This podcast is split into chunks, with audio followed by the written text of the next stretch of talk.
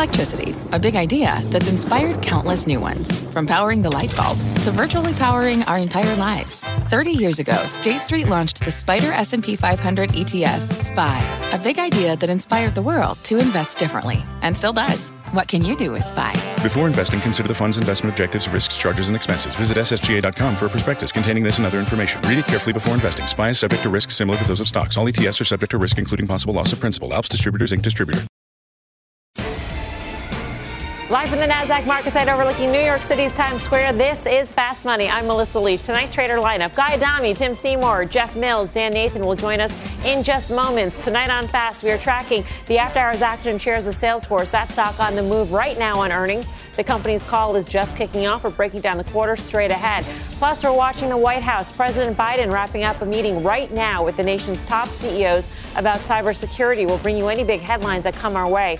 And later, Tim is taking the mound to throw out his best idea why he thinks this tech stock is a total home run investment. But we start off tonight with a big breakout for the banks. Financials leading the S&P 500 on a record day for the index. JP Morgan, Wells Fargo, Bank of America, Goldman Sachs, and Morgan Stanley all posting gains, and this move comes as a benchmark 10 year Treasury yield continues to climb higher. It is now at 1.34%.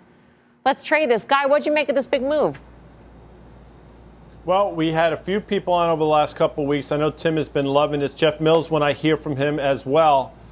Banks are still in play, and banks are going higher. You know, Dan pointed this out a couple weeks ago. When rates were going lower, the banks stopped going lower, and that was your tell, and they've been off to the races ever since. I'll say it again. To me, Citi is the most compelling trade here. I think it trades north of tangible book was about 78 bucks. We've been, as a show, collectively all over Blackstone. Oh, by the way, they made another acquisition.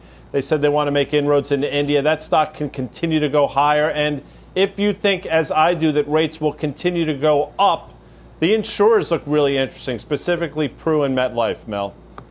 Guy, sorry to interrupt. Um, we want to go to the White House. We told you about that big cyber summit that President Biden is holding. Uh, CEO of JP Morgan, Jamie Dimon, is leaving just now. Let's listen in.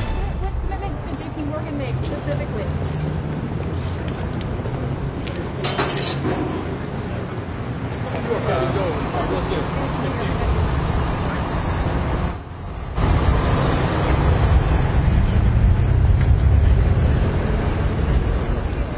basically, what we're witnessing are uh, the CEOs uh, at the summit leaving the White House right now. We are watching for them, and of course, we've got our crew uh, standing at the ready to try and get comments from them on what exactly transpired. Again, this was a cybersecurity summit held by the White House. Uh, Jamie Dimon has just left the building along with many others. If we have any headlines, we'll bring them to you. In the meantime, let's continue trading the banks here. Um, Tim, what did you make of this move? Well, again, you know, talk about J.P. Morgan. You know, might to me that or Bank of America, I think, are the best charts in there, and you're, you know, you're within five percent of, of all-time highs yet. Again, coming out of second quarter numbers, and remember the banks traded down the first three or four days as they do. Sorry to interrupt. Uh, this is the thing back. that we've That's seen. Satya probably- Nadella, the CEO of Microsoft, I believe. Um, we're going to listen in. You can go ahead.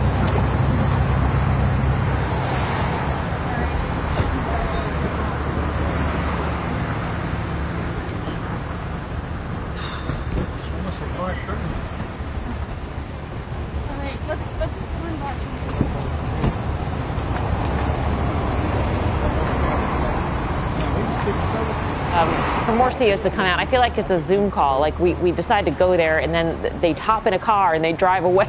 but we'll continue looking for a lot of the other CEOs that are going to come out of this summit. Um, Tim, I think I interrupted you. Apologies. That is okay, Mel. We're a live news show in financial markets. This happens. And, you know, if you think about banks, what happened to them coming out of second quarter earnings is they traded down because they were overly punished for two things uh, net interest you know, in, net interest income uh, and net interest margins that were down. So we're talking about the sensitivity to the 10 year and why the banks are moving. The other thing that's almost ironic is as they started to release uh, credit reserves, they, they were almost punished for this increase in their earnings, where on the way down, when they had to apply these, these loss provisions, uh, they were punished as well. I, this makes no sense to me. I recognize you can't count on those earnings, and some people beat based upon that. Um, they should not be punished. And, and, I think you have a case here where also the story for banks over the last year, uh, maybe even four years, has been about uh, capital markets dynamics, uh, return to return of capital to shareholders, buybacks, dividends, and that's a story that's quietly very solid here too. So, it, you know, to me, the the valuations uh, for these companies are very interesting. They're never, uh, you know, they haven't been this strong on balance sheet in a long time, and the yield curve may be in their favor for the short term, but in the long term, um, I think you have a very solid trade here, and I don't think you need to trade in and out of these names. I've been, I've had a core position of J.P. Morgan, Citibank, and maybe best of breed is Morgan Stanley, which to me has smoothed out their earnings profile with all this wealth management and asset management business and where they've taken their business. You know, it's funny when Tim said the story of the banks for the past year has been if you had gone to me and said, What do you think Tim was going to say?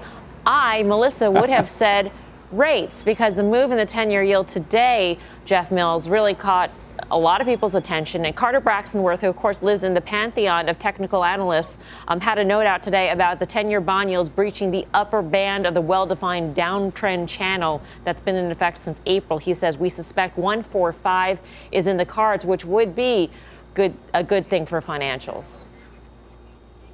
Yeah, I, I, think it certainly would. And I read that same note, Melissa, and I, I, did find it interesting. He also mentioned a mirror chart on the 10 year as well. So if it completes that short term mirror, uh, it, would, it would get to 145 pretty quickly here in the near term. I would have actually expected the move today in banks to be a little bit bigger than it was, uh, given the move we saw in rates. But nonetheless, I view it as a positive. And to underscore Guy's point, you know, banks have actually been the fourth best performing sector since the peak in rates. So unusual, and I think it underscores the idea that there's some value there. And I talk a lot about positioning, especially when it gets extreme. So we saw extreme positioning in April. Everyone crowded into that reopening trade, the cyclicals, the banks. Everyone was betting on higher rates. What we have now is the exact opposite. If you look at financials, energy, materials, go down the list you see three month flows now in the fifth percentile. So it's been very weak. Everyone's abandoned that trade. They've hunkered down into this COVID Delta growth scare. Uh, and I think that's now starting to unwind. You're seeing it in the 10 year, you're seeing momentum in financials. If you look at the 20 day new high list, can be a little bit early, but it's starting to expand a lot. So I think you're seeing momentum there, and you continue to ride this trade. So is this just part of a broader rotation, Guy, in your view? I mean, for, for the folks that are saying, go into oil stocks at this point after the drubbing they have seen? Is it also time to go into financials for the same reasons? I think you, I believe you can absolutely still be or get into financials if you haven't been into them. I think the oil trade, Tim would probably agree. I think it's a trade at this point.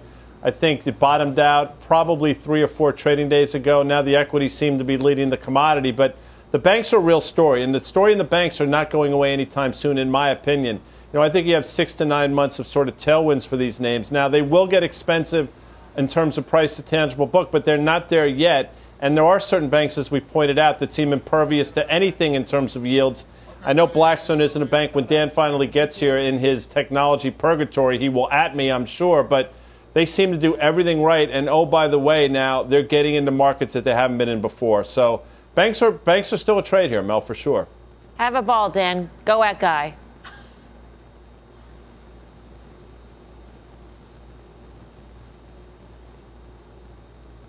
Okay, all right. We don't hear Dan. He's still in purgatory. I'm dying to know what he's saying. If I could read lips, Guy, I would convey the message. I don't know if it's anything positive. Um, but Jeff, Jeff, Mills, if you're to go deeper, because we saw some pretty big moves, not just in the strict finance. I mean, Guy was mentioning Blackstone, not in the in the financials like the Morgan Stanley and the Citi, the, the money sort of center banks, but also in credit cards like an American Express, which is highly levered to that reopening and specifically business travel and and specifically travel. Yeah, I mean, I, I, like AXP. I would rather be in the banks here just because I feel like they've traded sideways for a little bit longer. They've undergone a little bit more pain. You've only started to see American Express rollover recently.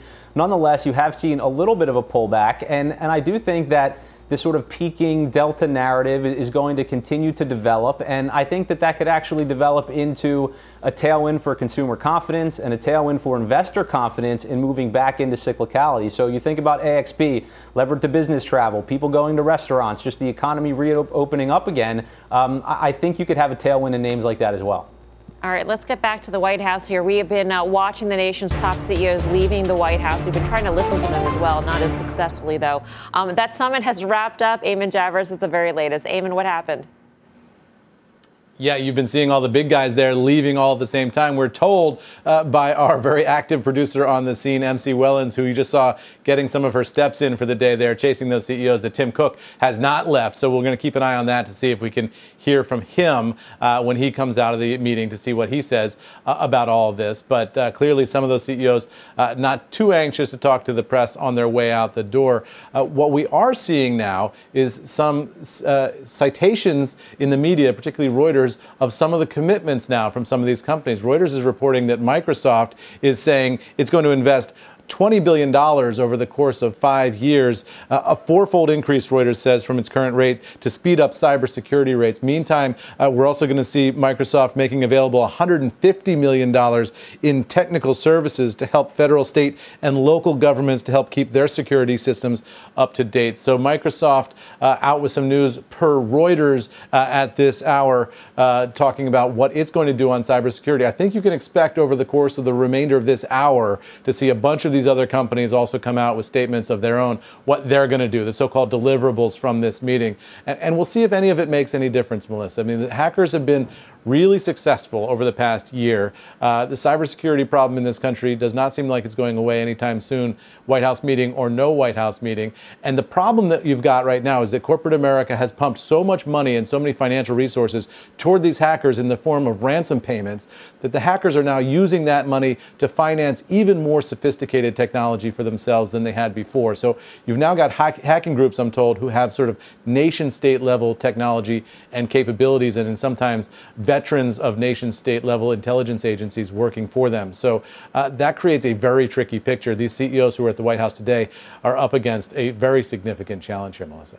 Um, I think every penny spent on cyber is a good thing, Eamon, in preventing another uh, attack. At the same time, I mean, this, this pledge by Microsoft is, I don't know, maybe not surprising considering the number of hacks it's been involved in in just the past few months.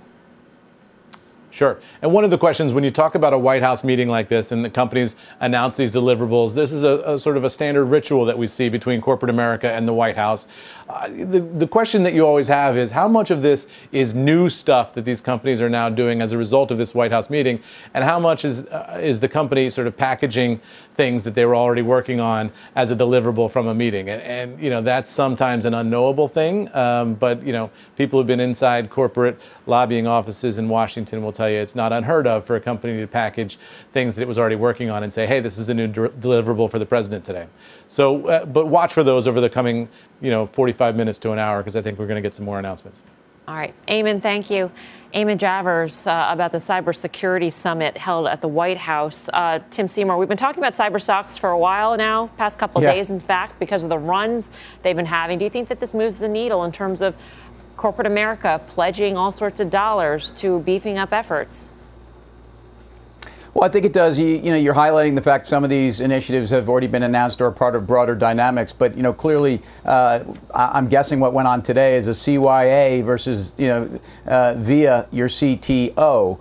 Um, one of the problems with a lot of these companies is there are multiple C-suite functions that aren't really communicating as it relates to tech, uh, you know, hacking, but but through the CTO and in terms of cybersecurity. Um, my guess is there's a lot of synthesis that needs to go on, and as much of this is organizational approach uh, as it is actually bringing on technology. But having said that, one of the points that we've made around the strength of these stocks is pricing power. Uh, in addition to order book and recurring revenue streams and subscription services and the things that are multiple enhancers for so many other parts of the software space, the security space, but as we talk about other tech companies. So uh, that's why this is such a sexy place to be investing. And, and that's why, again, I think corporate America has only really just begun. I think a lot of that, though, is about reassessing internal controls and getting these different groups groups and these silos to speak to each other because the CTO has just been a place on the org chart. It hasn't necessarily been really a, a synthesized process. Yeah. Uh, Dan Nathan has his mic powers back. Dan? Hi. Um, well, here's the deal Apple and Microsoft, two of the largest companies on the planet, right? Nearly $5 trillion in market cap. They have over $300 billion in cash on their collective balance sheets here. They can fix these problems. They want to fix them. They want to be serious about it. They run a lot of ads. They, they spend a lot of money uh, via Madison Avenue and, and social channels talking about their commitment to these issues. But if they really want to fix them, they can fix them. They have plenty of cash to do so. All right, coming up, we are all over the after hours moves. In Salesforce, the call kicked off at the top of the hour. We're listening in. We'll bring you all the details. Plus, Cathie Wood betting big on DraftKings. So, should you go all in on this trade? And later, a million dollar bet against AMC, what we spotted in the options market today that could send the apes bananas. The details and Fast Money returns. What's on the horizon for financial markets? At PGIM, it's a question that over 1,400 investment professionals relentlessly research in pursuit of your long term goals. Specialized across asset classes, but united in collaboration, our teams provide global and local expertise. Our investments shape tomorrow, today. Pursue your tomorrow with PGIM, a leading global asset manager. What does it mean to be rich? Is it having more stories to share or time to give? Is it being able to keep your loved ones close or travel somewhere far away? At Edward Jones, we believe the key to being rich is knowing what counts. Your dedicated financial advisor will take a comprehensive approach to your financial strategy to help support what truly matters to you. EdwardJones.com slash find your rich. Edward Jones, member SIPC.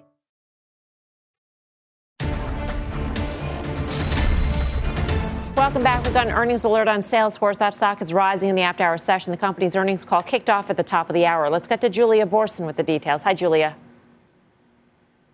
Well, Melissa, that's right. Salesforce shares up about 2%. Mark Benioff saying that the company has never seen better execution or momentum. Quarterly revenue growing 23%. That's faster than analysts expected.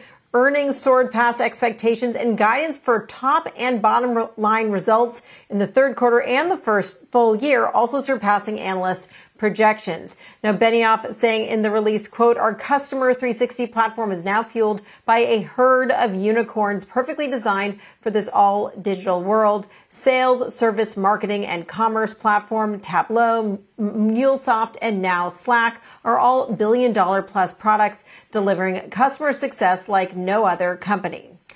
Now, with particular attention to Slack, that deal closed just last month. The company's president and CFO saying that they are excited to build on Slack's momentum. The conference call, which did kick off about 20 minutes ago, opening up by Benioff saying that they will be talking a lot more about the innovation they're seeing with Slack and also about the incredible results of their success from anywhere approach to work and their vision for the company. Now, there was a technical issue on the call. It seems like Mark Benioff was lost, but the call is back up and running, though Benioff is not speaking right now. Melissa?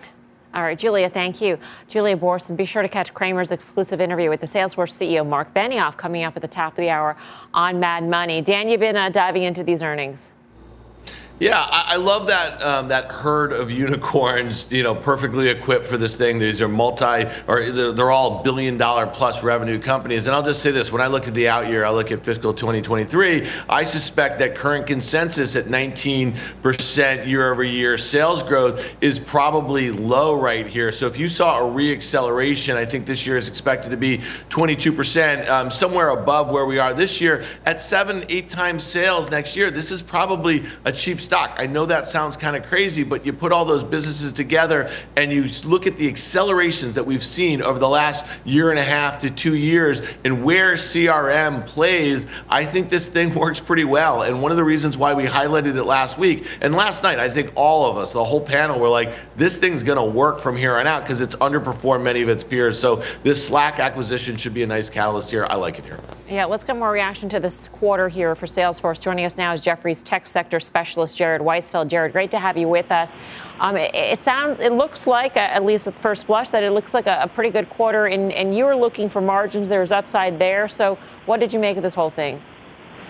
Yeah, absolutely, Melissa. And I, I think Dan hit hit all the right points. I mean, heading into the print, we were looking for better top line momentum as well as better operating margin performance, and that's exactly what we got. 6.34 billion of revenue, way ahead of the street at 6.22 billion. Arguably the most important metric is something called CRPO, which stands for current remaining performance obligations. That's a good real-time indicator of the health of the business.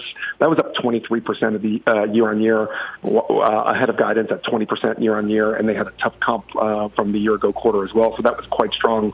And I think the the the the absolute star of the show here was operating margins at 20.4%, which is about 200 basis points ahead of the street. And in line with what Dan was just talking about, you look at year to date, the stock's up 17%, but on a relative basis, you look at that against the broader software ETF, the IGV, it's actually sitting on one year lows.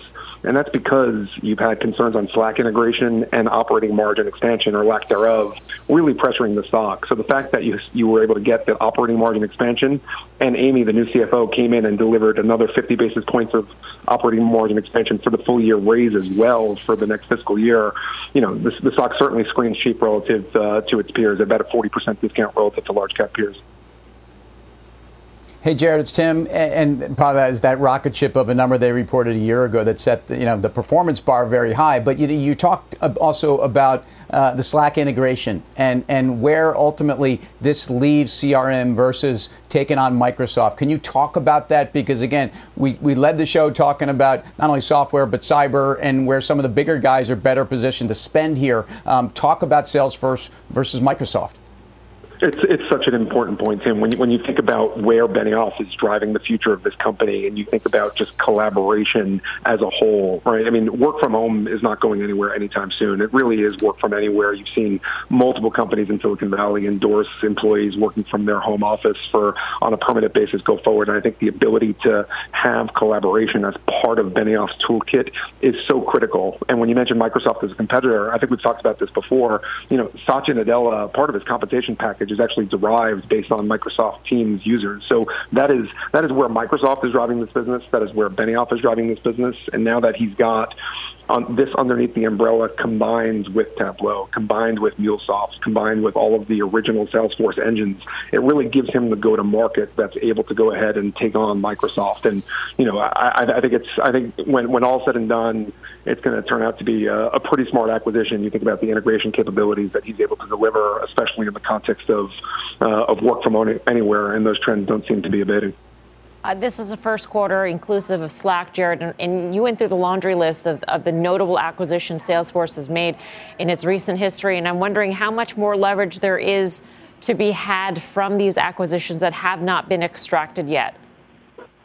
So I, would say, you know, you have seen tremendous um, momentum in their organization you know, when you start looking T plus one, T plus two, T plus three quarters after you plug the entire sales force in and you retrain the sales force on, on, on the cross and upselling motions across the board. And, and Slack is really going to go ahead and provide that opportunity when you think about the ability for them to penetrate that, uh, that TAM, that total addressable market. So, you know, I think they've made tremendous strides with MuleSoft, tremendous strides with, uh, with Tableau. You know, those are probably in the later innings with respect to those integrations for sure. Uh, and I think all hands on deck are now with respect to Slack and and how um, CRM can take on uh, can take on uh, Microsoft uh, on, on the day to day. When you think about the ability to uh, to integrate that collaboration tool as part of the the Salesforce suite, so I still think plenty of runway to go with respect to uh, with with with respect to Slack. We're still very much early days. Jared, great to see you. Thank you. Jared Weisfeld so of Jefferies. Um, Guy, your top pick in software. Well, I mean, I know you're not an Oracle fan there, Melms, but I still think very quietly they're sort of catching up to the rest of the world and it's manifesting itself in the stock price. But in terms of Salesforce, quickly, kudos to Dan, number one. I'll say again, I think the stock trades up to 285, which was the high this time last year, and I think you take profits there. You get a close above 290, we'll have another conversation. You can wrap your arms around this valuation given the growth, and I think the stock continues to trend higher. By the way, I'm agnostic when it comes to any individual shares or sectors that for that matter. Anything one way in the or another. Can I ask you? Uh, can I ask you a quick question, by the way, because that's Go what ahead. we do on this show. Why not? Doesn't doesn't doesn't isn't a unicorn? Isn't the scarcity factor of a unicorn what makes it special? So therefore, I've heard of unicorns stops being special. Isn't that, or does my mind not work correctly? I'm just throwing it out there maybe, to the fast maybe, money maybe audience. Jim will point that out to Mark Benioff tonight when he speaks to him on Mad Money at the top of the hour. But Jeff, quickly to bring it nice. back to actual stocks and how people feel about them, your top pick in software. Well, look, I, am going to go with CRM here. It, it's a name that I've been following for some time, and, and I just think in this brave new world that we're in, what they do becomes increasingly useful. And I know we keep talking about the Slack acquisition, but it is going to be incredibly important. And it's not just about communicating within a company, but it's about communicating between companies and disrupting email, and, and that, that can be very, very powerful. And I think I've seen estimates right now that they're only servicing 20 percent of the total worldwide market, estimates of 175 billion by 2025. That is a big market, so they still have room to grow, uh, even if you consider the current valuation a little bit stretched. Yeah, stocks up almost 3% after hours at this point. We are just getting started here on Fast Money. Here's what's coming up next. Cathie Wood rolling the dice on a gambling stock. The ARK Invest founder betting big on DraftKings. So, is this a jackpot stock? Plus, Tim is stepping up to the mound and getting ready to throw some heat for his fast pitch. And this one could be a total home run investment. We've got that and a lot more when Fast Money returns.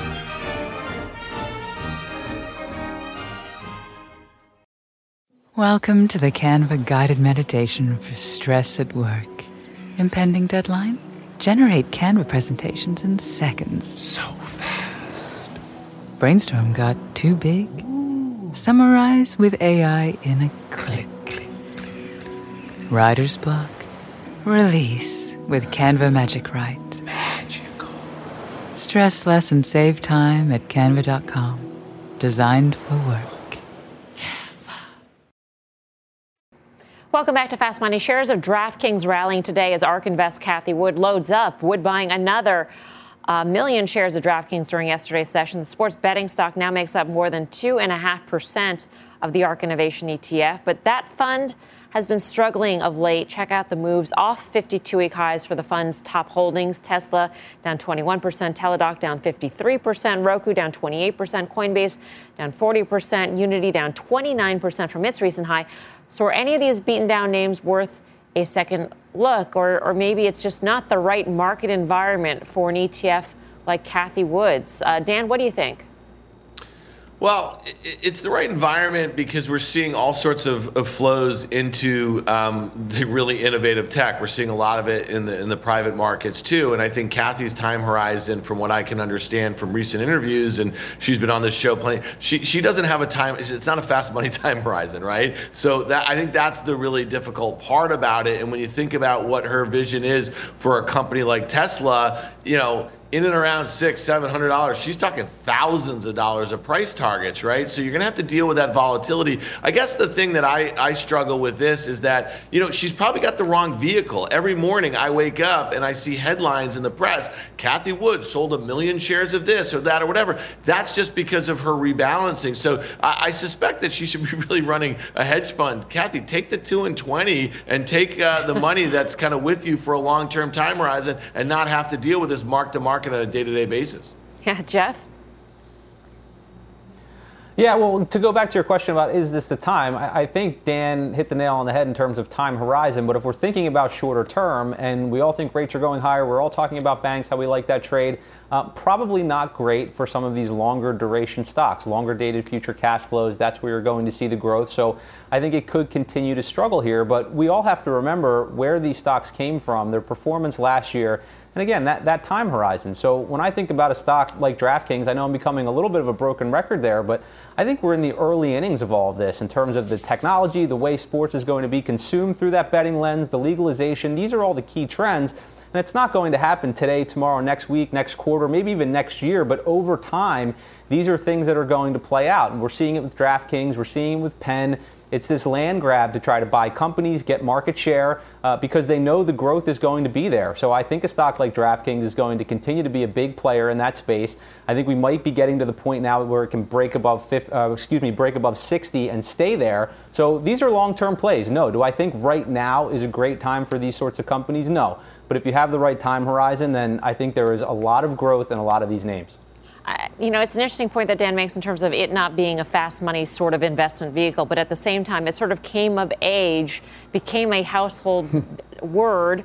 Um, Cathie Wood gain rock star status because of the quick rise in a lot of these stocks, thanks to the Reddit crowd, which saw this as fast money. I mean, we're talking about the run, you know, for Tesla. Um, through its Bitcoin acquisition, Guy. I mean, these are all names that we were talking about because they had incredible runs alongside ARK Invest. Which, if you asked her, I'm sure that probably upset her. I mean, that sounds somewhat Yeah. counterintuitive, but to Dan's point, she's not in it for the next 30 minutes. I mean, my sense is she's in most of these things for the next five to 10 years. We've had conversations with her about Tesla and to the, some of the points Dan made about her rebalancing. So I'm sure to a certain extent those moves mortified her. My words, probably not hers. With that said, you have a fascinating sort of push me, pull you right now with Cathie on one side, Michael Burry, who, by the way, very brilliant investor, admittedly early on a lot of things, obviously making bets against the ARK ETF. So a lot of things going on here. I am with Jeff Mills on this one. I think DraftKings, if you have a horizon of more than you know the next six minutes, I think DraftKings is really interesting at these levels. Tim, just quickly, we had a slate of the top holdings in ARK Invest. All have, you know, significant percentages off their 52-week highs. Any of them you would scoop up? Well, one that's interesting to me that I've owned in much bigger size, still hold it, and and actually like the chart is Square. Um, you know, you've actually consolidated, you know, 220 to 265, uh, but the story around the Cash App is extraordinary. We've we've talked about the different elements of where uh, basically Jack Dorsey has tied people onto this platform, and this is a platform that is executing and giving access and leapfrogging technology and moving around the world and doing it. So there's loyalty on the consumer side, there's enormous loyalty on the business side, and, and this is a fintech play that we also think is is showing the way of many, you know, the money center banks that may need to follow. So I like Square here, and and uh, I think the longer term story there is again they are going to be involved in secular trends, and and they've proven that they may be early and they're usually right. All right. Coming up, we're all over the after hours action. Shares of Williams Sonoma. That stock is sharply higher on earnings. We're starting to get some headlines from the call. We'll bring them to you straight ahead. But first, our own Tim Seymour is taking the mound for a fast pitch. He says this stock is a total home run. We'll bring you the name when Fast Money returns.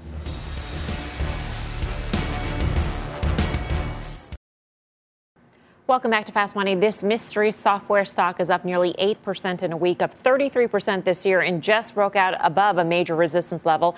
It's also Tim Seymour's best idea. He's stepping up to the mound to deliver a fast pitch. Tim, take it away. Thanks, Mel. So again, a proud franchise like some of its other uh, mega cap tech companies of yesteryear. Cisco, uh, I think, is moving in the direction of transformation of their business, as we've talked about Microsoft and others. What's happening here? This is a recurring revenue software story, higher multiple story, and it's happening. It's happening across some of their software segments. Uh, these recurring uh, or uh, obligations and payment obligations are Uh, about 30 billion of their overall sales process, and another, you know, 53% of those will be recurring purchases over the next 12 months. If we just listen to their earnings, we heard a little bit of margin pressure, but ultimately some of that is transitory. Some of that is supply disruption. That's not a long term dynamic for them. Meanwhile, the sense we got is that their core business around enterprise is strong. It's actually getting stronger. And, and off of a very, very easy comp of a year ago, you're up about 30% on enterprise spending. And I think it's something that's going to continue. Finally, with this company, with what we talked about in this transformation and, and, a move towards recurring revenue and software, what's the multiple you put on Cisco? It's not yesterday's multiple. Uh, it's not a 16, 17 times. At 17 times what they're going to earn in 2022 to 23, if you take kind of a hybrid multiple, excuse me, a hybrid uh, EPS, it's somewhere around a $62 stock on a 17 multiple. You put a $20 stock on it uh, because, you know, at least uh, one third of that could be software revenue where you should be putting a 25 to 30 times multiple on it. We just talked about Salesforce. We just talked about others. The multiple there's a lot higher. So the question is, as always, and I love this with these big mega cap names, and I've, whether it's been a Disney, whether it's been a GM, or even a Walmart, this is a case of a company that should be re-rating out of its former base, and we've seen them do it. We've seen the security and software. It's been a theme all week, and it's been a name we've mentioned along with Cisco. Finally, that chart. Uh, look, on a two-year, you see a breakout. You see a company that in the last uh, even month and since those earnings reaffirmation is taking this thing higher and breaking out to near all-time highs above 59. You're there, and it's off to the races. Jeff has a question.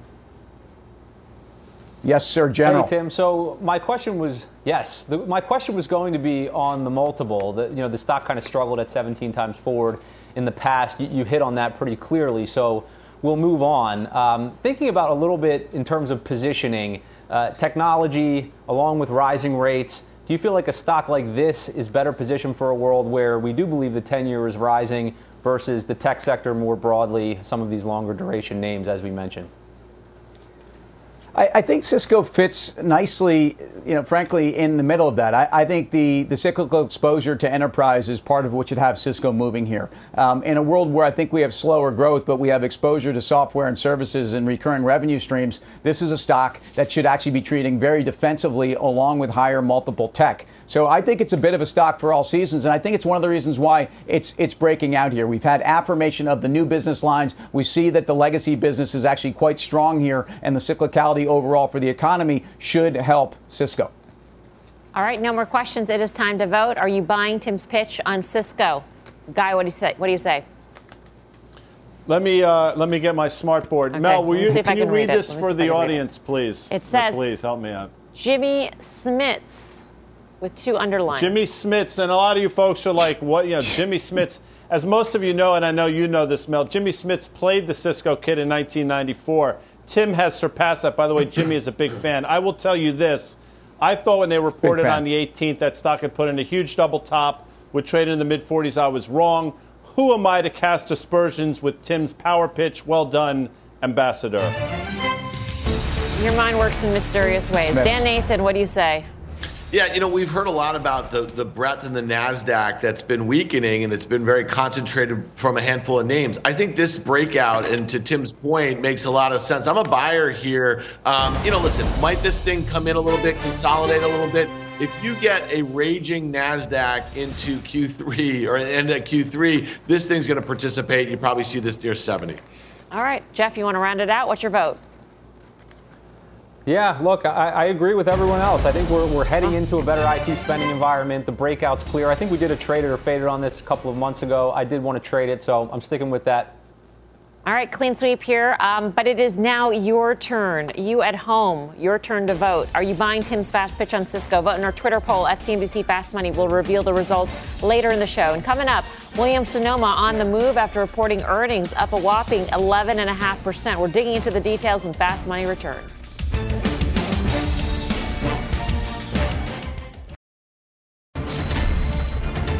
Welcome back to Fast Money. We got an- another earnings alert for you. This time on Williams Sonoma. That stock is up almost 12% in the after hours. Let's get to Christina Partsinevelos with the latest. Christina. Well, we got sales increasing over 30% in this latest quarter, but the company could continue to face some headwinds into the next quarter. On the call that's happening right now, the company is still dealing with supply chain issues. Their inventory levels are quote not at the levels we had expected at this time. Keep in mind the company shifted furniture manufacturing to Vietnam and Indonesia back in 2019 due due to tariffs on Chinese goods. And so the CEO just said today on the call that the industry wide there's container shortages coming out of Asia, and there's also a recent port closure in China. So it's making it harder for them to predict when supply chain issues will be resolved. The CEO did say they are raising their full year 2021 revenue to the high teens to low 20s and are increasing their dividend by about 20% and authorizing a $1.25 billion stock repurchasing plan. And the home goods retailer did see double digit growth across several brands. For example, even just West Elm on your screen right there is up 51%, which shows Americans are still upgrading their homes, hybrid offices, and maybe, just maybe, haven't given up making a, that sourdough bread, which I know maybe Guy Adami does in his spare time. He might. Um, I know for a fact that Tim Seymour uh, enjoys a loaf of sourdough just like anybody else does. Does uh, he make it though? That's the big question. I, I, believe that he does. Yeah, he might even have his own um, yeast starter. Oh, wow. Um, wow. We'll ask about that. Christina, yeah, thanks, Christina yeah. Partsinevelos. Um, I'll go to you, Tim. Yeah, I mean, all these supply chain issues, we know the cost of containers have gone up like 200% year on year. Vietnam, in particular, has a very a difficult problem because they have a very low vaccination rate in that country. It's in the single digit percentages, I believe. So to move their manufacturing there right now is a little problematic. But all that does not matter at this point for this digital first company. Well, gross, you know, margins and comps were certainly something we wanted to hear, and, and so there continues to be some pressure there. By the way, on sourdough bread, look, who doesn't love sourdough bread? Um, I'm not cooking it in the kind of oven we've often talked about uh, that Williams Sonoma's been famous for, but we'll leave that for another show. Uh, the key to this stock is is the valuation that is now uh, more and it's it's less expensive. It's cheaper than it was pre-COVID with with the trends that we have alive that are not falling off the table anytime soon. So um, I think you get long this stock. I think you buy any weakness on the back of what I think are not structural issues. Uh, I think they are dynamics that are fleeting. Um, maybe it's going to take longer, um, but ultimately these supply chain issues will be solved. A dividend increase of 20%, Jeff Mills. That is confidence that this is not just a, a pandemic phenomenon, the growth. Yeah, it sure is. And we own the stock. We have for some time, and I'm glad we do. What I'm not so happy about is that we did trim it a little bit into strength on the way up, right around these levels where it closed today. And obviously, you're seeing a move to the upside in, in the after hours. But look, ultimately, I think that was prudent portfolio management, and that's fine because I think looking out, you know, over a year, two years, you saw this COVID bump in revenue, you saw this step up function in margins. Ultimately, promotions are going to come back, revenue growth is going to revert back to trend. I think margins are going to revert back to trend. Uh, I still think it's a, a good long term hold, and, and, we're still going to continue to have a position there. Uh, we like their digital first model, as you said, but I think for the moment, a lot of this good, good news might be priced in. Guy, you have a Cheshire cat grin on your face, so go, go. I, I, am, I have been known to uh, bake a loaf of sourdough bread from time to time, number one. Number two, oddly enough, Williams Sonoma comps were lower, so maybe people are not as enthralled by the Dutch oven as they were a few four or five months yeah. ago. Number two, number three, uh, the inventory is concerning, only up 12% against 30% sales growth. However, what trumps it all is the fact that a $1.2 billion buyback, whatever they announced, is significant when you're talking about a company with a market cap of about 11, 12 billion dollars. I, I We've said it for a while. You stay with this name. Tim is right. It's probably cheaper now than it was before. I think WSM above 195, and you're talking about a stock that could easily get to $250. Hmm. Coming up, roll the credits. AMC having a blockbuster week, but options traders are betting big that this one is about to flop. We've got the trade next, and there's still time to weigh in on Tim's fast pitch on Cisco. CSCO, that one. Go vote in our Twitter poll at CNBC Fast Money. Fast Money's back in two.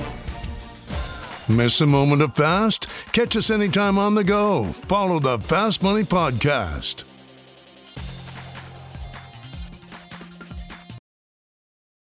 Welcome back to Fast Money. Shares of AMC falling into the red after the close after yesterday's eye popping 20% gain. One option trader is betting a million dollars that today's move means this big breakout is about to go bust. Tony Zhang is here to break down the action. Tony, what'd you see? Yeah, so AMC on the back of yesterday's 20% move, we saw one very large bet against that. And AMC traded fairly actively here today, about 1.4 million contracts traded, which is just shy of two times the average daily volume. And the trade that we that stood out here was a thousand contracts of the October $45 puts were purchased for $12.24. Now, what's interesting about this particular trade is the fact that this is an at the money put. And to put into context, $12.24 on a $45 stock is 27% of the stock's value. That's a lot to pay an extrinsic value that's all going to decay away if AMC does not accelerate to the downside. So this is betting a million dollars that AMC is going to give back all of yesterday's gains and more by the next month and a half or so before the October expiration. The size of this trade, Tony, does this indicate to you at least, and I know it's impossible to know, that this is not a retail trader? I certainly think a million dollars in premium certainly would say that this is not a retail yeah. trader, yes, because that would be all at risk if this trade doesn't work out. All right, Tony, thank you. Tony Zhang. Um, I ask that obviously because uh, retail traders have been very active in the options market, but they tend to be smaller, in smaller size and, and lower volumes. Um, Dan, how would you interpret this action? I'm just curious. Yeah, I'm just looking at it. It looks like it's a roll. It looks like they rolled out of the September 45s into the Octobers. And I still look at the call volume versus the put volume. The top 10 most active options were all calls. They're still, and there were two and a half times that um, of puts today. So that was clearly an institution um, rolling out of SEP, giving themselves a little more time here. Uh, but it looks like retail is still all over the calls, Mel.